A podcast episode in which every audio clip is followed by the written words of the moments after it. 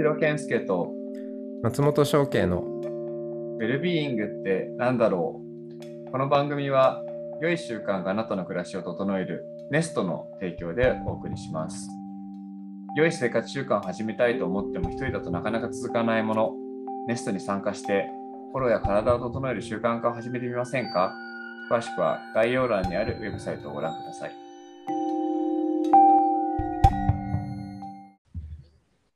ウェルビーイングって第何だろう第2回を始めたいと思います。では、えー今回も引き続き、僕、藤代健介と松本翔慶さんの2人で、えーお届けしたいと思います。よろしくお願いしますます前回があの、ま、第1回だったっていうことなんで、ウェルビーイングって言葉自体の、ま、定義というか、ウェルビーイングって言葉をひたすら喋った30分だったんですけど、まあ、今回、まあ、お互いの自己紹介みたいなのも含めて、結構そういう話ができたらいいかなと思っていて、今日、特に翔慶さんの話できたらなと思ってるんですが、どうでしょう、はいい、いですか？ぜひぜひ。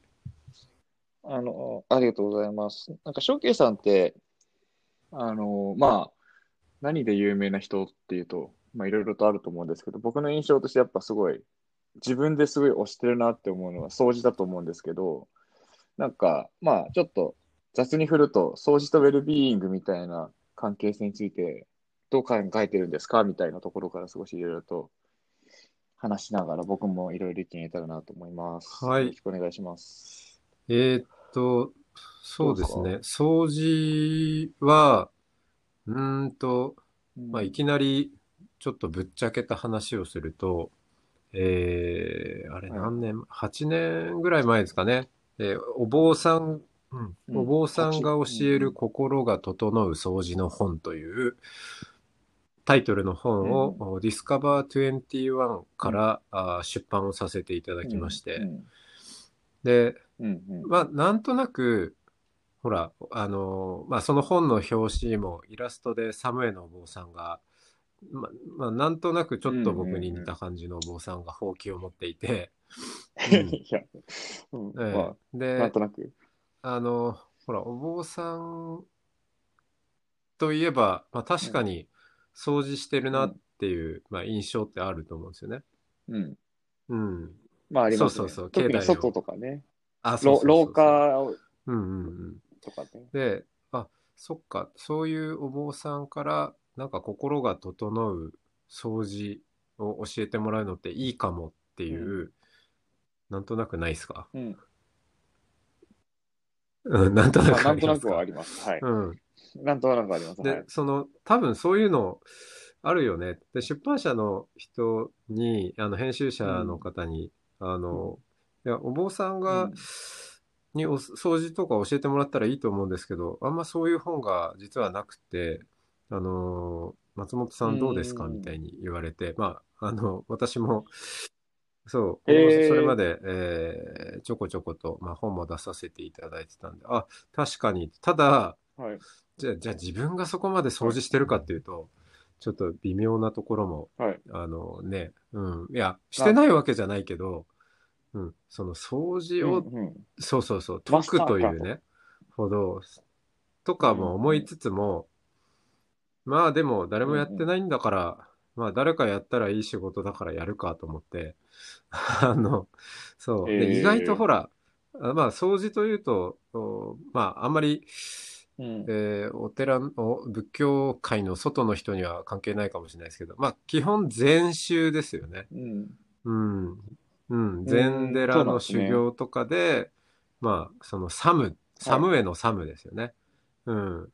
禅宗って、えー自分で自分のたちの生活を整えて、修行環境を整えて、まあ、禅宗だから座禅も中心にあるんですけど、その一つ一つの生活そのものが禅であるっていう、そういう教えなんですね。うんうん。だから、まあ、うんいろんな仏教にも宗派がありますけど、その中でも特に掃除を重視するのは禅宗うん。で、だから、まあ、本当は禅宗の人が書けば良さそうな本なんですけど、ちなみに、えー浄土真宗なので、まあ、あの、ね、大きく分けると日本の仏教で、まあ、禅と念仏は、まあ、二大潮流としてあるかな。まあ、もちろん他にもあるんですけどね。うん。うんあうん、二大潮流としてああえて言うとまあ、こう、普及度で言うとですね、あるのかなと。うで、んうーん、でも、ほら、意外と、その、前週の人は、逆に、こう、おこがましくて書きにくいみたいなのあるじゃないですか。うん、逆に。あ、逆にねし。すぎて。大切にしすぎてでいてみたいな。でで、また、こう、出すぎるのもね、あの、はばかられる世界なので、うんえ、浄土真宗は掃除してなんいってことでもないですよね、ことでもないけ別に。うん、そこまで、なんか掃除についての哲学みたいなところまでそう落とし込んでそう、そのないって感じなんで、すかそんなにその修行感を出してやっているわけではないと。ああ、前週は結構修行感が出ている。うん。うんなんかじゃあ逆に、浄土真宗の人が書くことによってマイルドに伝わるっていそううそう。側面だからもうそう割り切って、うん。あの、別に自分そこまでね、掃除ってあれでもないけど、逆に、ほら、まあいろんな宗派の友人もいる、まあちょっとニュートラルな立場なので、うん、まあいろいろな友人たちからも教わりながら、まあ、まとめ上げて書いてみようとしうんて、や、出したのがその本で、えーで、そうしたところ。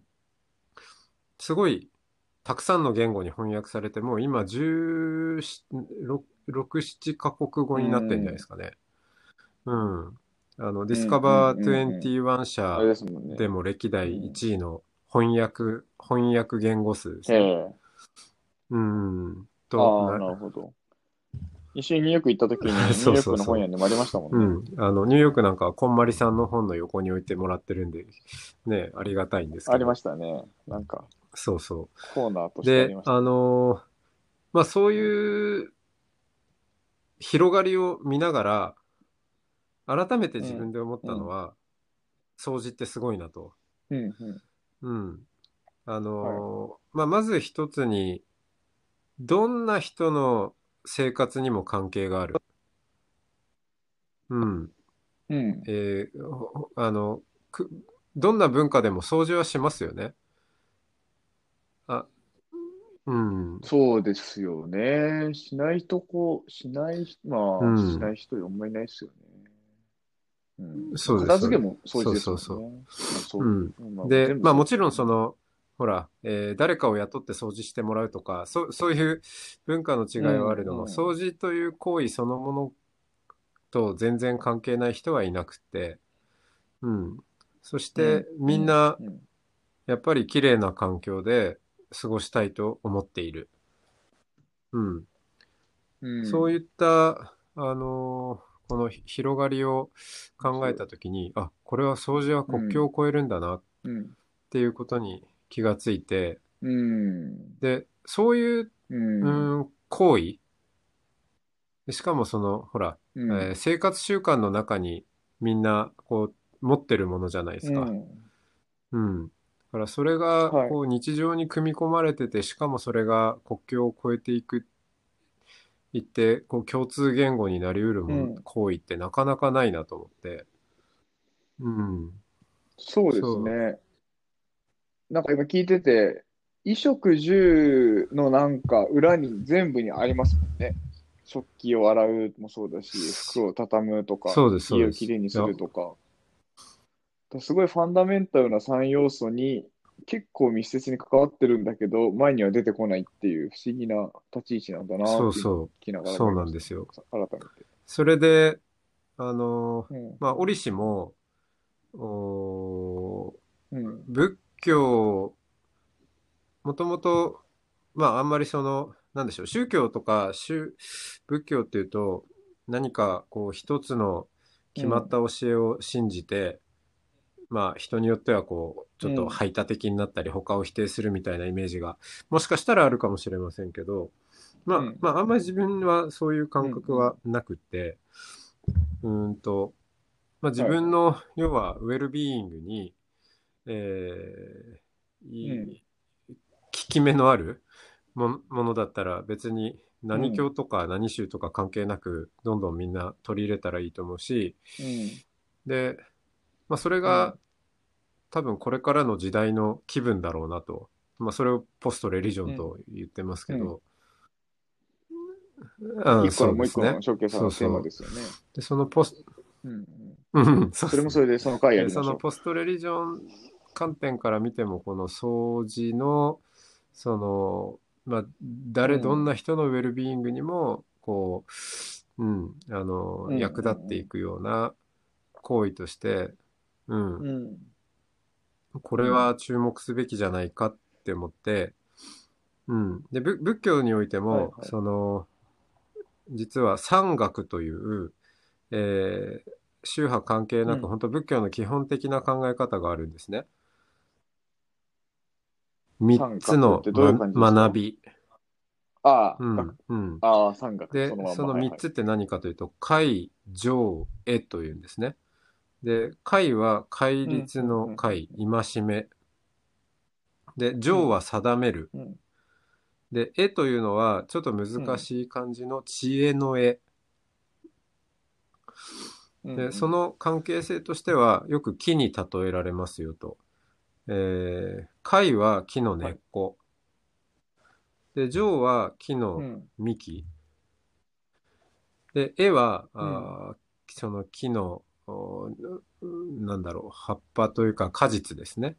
うん、果実そうそう。で、うんその根っこの部分、まあ、今、今、最近は、その、うん上で、えーマインドフルネスがあー大事と言われているけれども、貝、えっ、と、上っ幹です、ね。て枝でしたっけ？うんうん。あでも、幹ですねはいはいおもっと日常生活の貝の部分、うん、が実は大事なんで、なんで日常生活が貝かっていうと、貝っていうと、なんとなくこう、ルールを思い浮かべるかもしれないけど、そうじゃなくて、え習慣という意味ですよと。えー前回も、あの、ちょっと触れたと思うんですけど、えープラユキナラテボーさんとかは、えーあの、うん。ルールに縛られるのが仏教なんじゃなくて、その、まあ、ルールっぽくなってんだけど、実は、あの、こうした方が苦しまずに生きられるよっていう、うんまあ、そういう指針なんですよね。うんうん。だから、その、そそれ、その生活習慣、よりよく生きるための生活習慣が羅列されたのが解であると。うん。で、えーだから、はい解を守るのではない、解に守られるのであるっていうふうに言ってますね。うん。うんで、うんえーうんそう。うん。で、そうあいう、ーいいことですね。まあ、その、別に、えーそのげ原始仏教の会に事細かに掃除の方法が書いてるわけではないけど、うんえーまあ、大きい意味で、その、生活習慣をきちっとして自分で身の回りを整えていくということがうん根っこなんだと。うんうん。その、まあ、うんあの、木、木を私のウェルビーイングとするならば、うん。それの根本のところが、えー生活習慣であり、そしてそこにものすごい掃除というものがあるんじゃないかというふうに思ったわけですね。ああ、なるほど。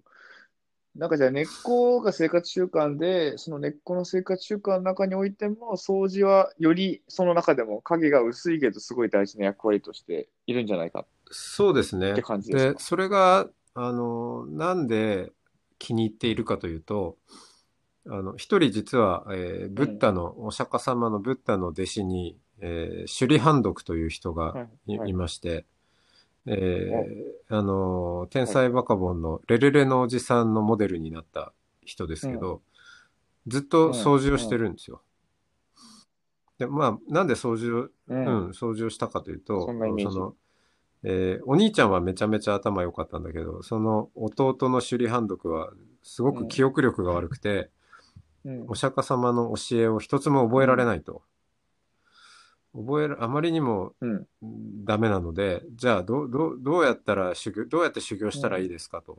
それに対して、えーその、うんブッダが、お釈迦様が、えーっと、じゃあ君はずっと掃除してなさいと。塵を払わん、赤を落とさんと唱えながら、えーずっと掃除してなさいと言って、じゃあうん。掃除しますと。おひたすら掃除をしていたら悟りを得たと。いう話があって、うん。で、その、掃除、今その首里判読は、まあ一つの象徴的な存在だと思うんですけど、特に、なんだろう、うんうん。こう、うん、スキル、うん、頭がいいとか、えー器用であるとかうん。は特に問われないわけですね。まあ、つまり、どんな人でうんもできる。お寺で、その、朝掃除の会、テンプルモーニングをやってきましたけど、ずっと、みんな、うはい。ーん集まって何するかって何のインストラクションもなくうんほうきを渡すだけなんですね。うん。でも、あの、渡したらみんなそれなりに、うん。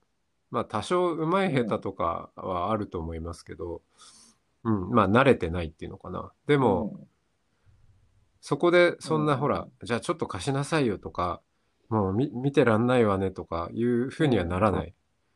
うん。競争が起きない。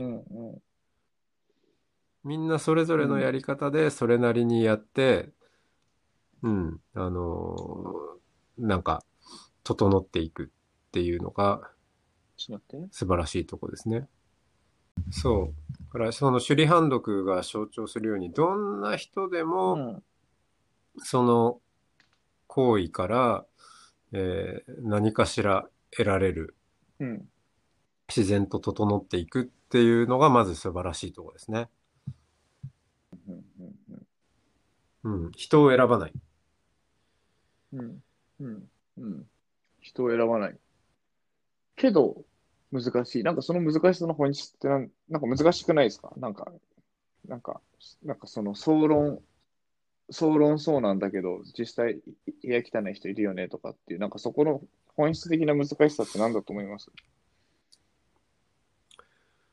ああ、やらないだけ？うーんと、まあ、部屋、部屋が汚くていい人は別にいいんですけどね。うーん。うん。まあ、掃除がそれがじ、それが自うん分にとって良ければいいんじゃないですかね。うんうんうんなんか、あの、みんなをを同じ型にはめ込んでいこうっていうことではなくて、うんうんうんうん。えっと、そう、掃除が教えてくれる、実は大事な、うんうんあの、現代人にとっての知恵としては、うんいつまで経っても終わらないっていうことですね。うんうんネバーエンディング。うん。やっと、あここ全部きれいにしたぞと思った途端に、瞬間から葉っぱが落ちてきますからね。うんうんうんううん。ん。あの、ほら、現代人はねね、割とこう完璧主義な人が多いなと思っていて、うん。うん。で、あの、僕もなんとなくえー人生相談をされることとかあるんですけど、完璧主義に悩んでますっていう人。うん。ううん。ん。で、自分がうん。こう、本当はこうありたいのにそうできなくて、うん。えーゆる、自分を許せないんですとかっていう人がいたりしますね。うん。でも、そういう人に、まあ、掃除は一見完璧を目指すんですけど、うん。いつまで経っても終わりがないということ。うんだ。から、まあ、禅、禅の言葉で言うと、えーなんだっけな、八九条って言ったかな。うん。えーまあ、8割9割完成させる。ところで、よしとせよと。うん。うん。いう教えもあるみたいで。はいはい。うん。それって結構大事な学びなんじゃないかなって一つ思ってますね。そうですね。なんか今の話聞いてて、一個も思うっていうか、あの、まあ、ちょっと今コロナなんで、また状況が違うんですけど、あの、面白いなと思ったことは、結構その第二次世界大戦後前までって、うん。医者、医者、あ、お医者さんの友達に聞いたことなんですけど、うん。あの、全部外傷要は、うんし死ぬとか傷とか、常にこう外側に対して、どう医学がたか戦えるかっていうことをずっとやっていて、うん。まあ今まさにコロナは逆に外傷に対してやってる。まあでもあれもちょっと難しい部分があるんですけど、ただ第二次世界大戦以降においては、それこそ生活習慣病とか成人病って言われてるような、うんうん、何かこう内側のなんか免疫が暴走したりとか、うん、なんか自分自身が自分自身でき自分を傷つけるみたいなことに基本的には医学っていうのは向いてきてるから、うん。そもそも同じ医療って言ってるけど、全然パラダイムが違うんだよねっていう話うん。を聞いていたこと、聞いたことがあって、うん。なんかそその時にその、ヒポクラテスって言ったかな？あの、紀元前うん。で一番最初に医療を定義した人の、医学の3つの定義みたいなのがあったんですけど、なんか、それを、えっと、前提にしちゃうとそもそも対応ができないみたいな、なんか話があって、あまあ面白いなと思って聞いてたんですよ。で、今のなんか、翔慶さんの最後の話とかってのは、あれですよね。まあ、掃除は手段でしかないんだけど、自分で自分を許せなくなっちゃってるとか、自分が許せばそれで終わりなのに、なんか、お折り方がわからないみたいな人が結構増えてるんだろうなっていうのは、すごい時代的に感じてますね。そうですね。そうですね。で、その、自分で自分を許せないこととかって、うん。多分にその、お頭の中の出来事なんですよね。うんうん。ありたい自分があって、そしうて、ありたい自分に慣れていない自分がいるというよりは、うんえーあり、ありたい自分があって、ありたい自分に慣れていないという自己認識があるだけなんで、はいはい。うん。だから、要は、ど、頭の中で、ああでもない、こうでもないをやってしまっている状態ですね。うん。で、掃除は、あの、体を使うので、うん。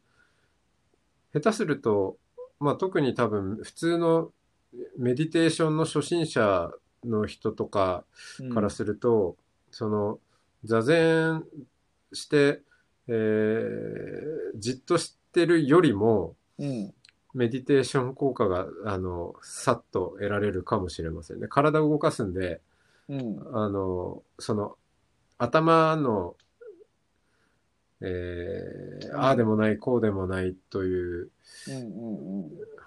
じっとしてるとこう頭が作動しちゃうのを、うんうんうんほうきに例えば集中することで、うん。ううん。ん、そこから解放されるっていうことがあるわけですね。わかるわかる。うん、なん、か、なんか結構それは、なんか今の現代社会のすごい根本的なところをついてるような問題提起だなとは思ってて、うんうん、なんて言ったらいいのか、あまあちょっと時間があれなんであれなんですけど、いやなんかすごい、すっごいぶっ飛ばして言うと、うん、えっと、コロナにかからないようにするためにはそうしようしようみたいなことは言え、言えるなと思いながら聞いてました。うん。言っちゃってもいいかもしれませんね。うん、なんか、その、除菌とか、だそそういう意味だと、なんかそこ、そこ、そこどう思いますっていうのだと、なんかその、除菌しましょうとか、あの、うん。なんていうんですか、あああいう、あれもまあなんかその清潔にしましょうって話だと思うんですけど、うん、あの話、まあそこを紐づけるとすごい混乱するかもしれないけど、あそこの話と、ってどういうふうに思って見てます？公衆衛生みたいな話。ああ、公衆衛生の話とあんまり掃除を結びつけては見ていなかったかもしれないですね。意外と。うん、なんか、いや、要はあれ公衆衛生って結うん局なんていうのかな、そこに本当にばい菌がいるかいないかをすごい、なんていうのかな、えっと、大事にしてるのであって、あくまでその外的、外的な状態において清潔さを保とうとする行為なんだけど、なんか、うん。あれ自体がリチュアルになって内的にこう、なんだろうな、免疫が高まっていくみたいな行為もあると思うんですよね。はいはいはいはい。うんうんうん。まあ、あの、科学証明されてないんだけど。不安に、あそうそうそうなっている人が、あの、ひひとしきり、例えばアルコール消毒をすることによって、うん。心、心が落ち着くとかっていう、例えばそういうことですね。例えば、例えば。なんかそう、うんそういう話になってくると、なんか今言っていた、なんかそう、そのなんか不安、不安だとか、かかったらどうしようみたいな話をしたときに、うん。なんか今手を洗っているとき自体は幸せだみたいなわかんないけど、うん。なんかその手を洗った効果ではなくて手を洗う瞬間にめある種のメディテーションが入ってるみたいなことも言えるんだろうなって今聞きながら思ったって感じですかね。ああ、そうですね。あのーそ、それで言うと、その、まあ、掃除も、使えるんですけど、うん。要は、あの、何であれリチュアルを持つっていうこと？その、うん。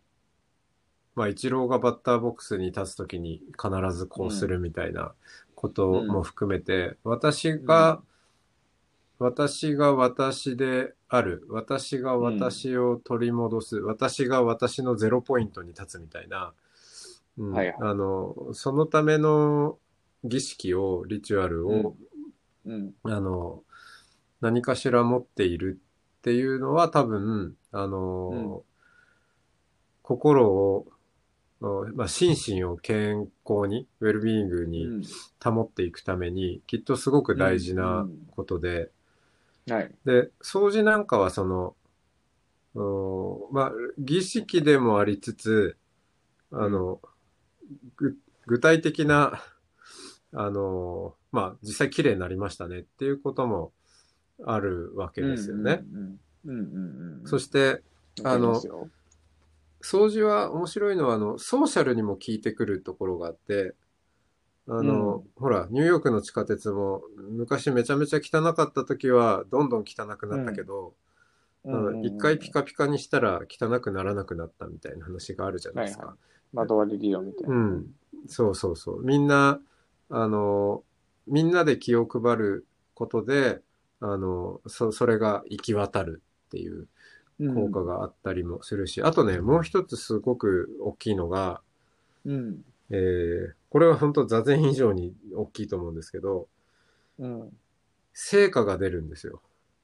はい。外にね。うん。必ず目に見える成果が出る。ううん、で、僕ら、あの、それこそ今、何でもかんでもオンラインでややる、やらざるを得なくもなっていて、まあ別にこのコロナの状況になる前からも、だいぶ、そのデスクワークのね、人も増えている中で、なかなかその日常の中で身体的に達成感を得るうんタイミングって、すごく減っていたんじゃないかなと思うんですすねでよね。。はい。でも、掃除をすると、必ず、まあ、葉っぱの一枚でも、うん。綺麗になるわけですよ。うん。で、その日常の中での小さな成功、うん。ううん。ん、は、絶対にこれ体に効きますね。はいはい。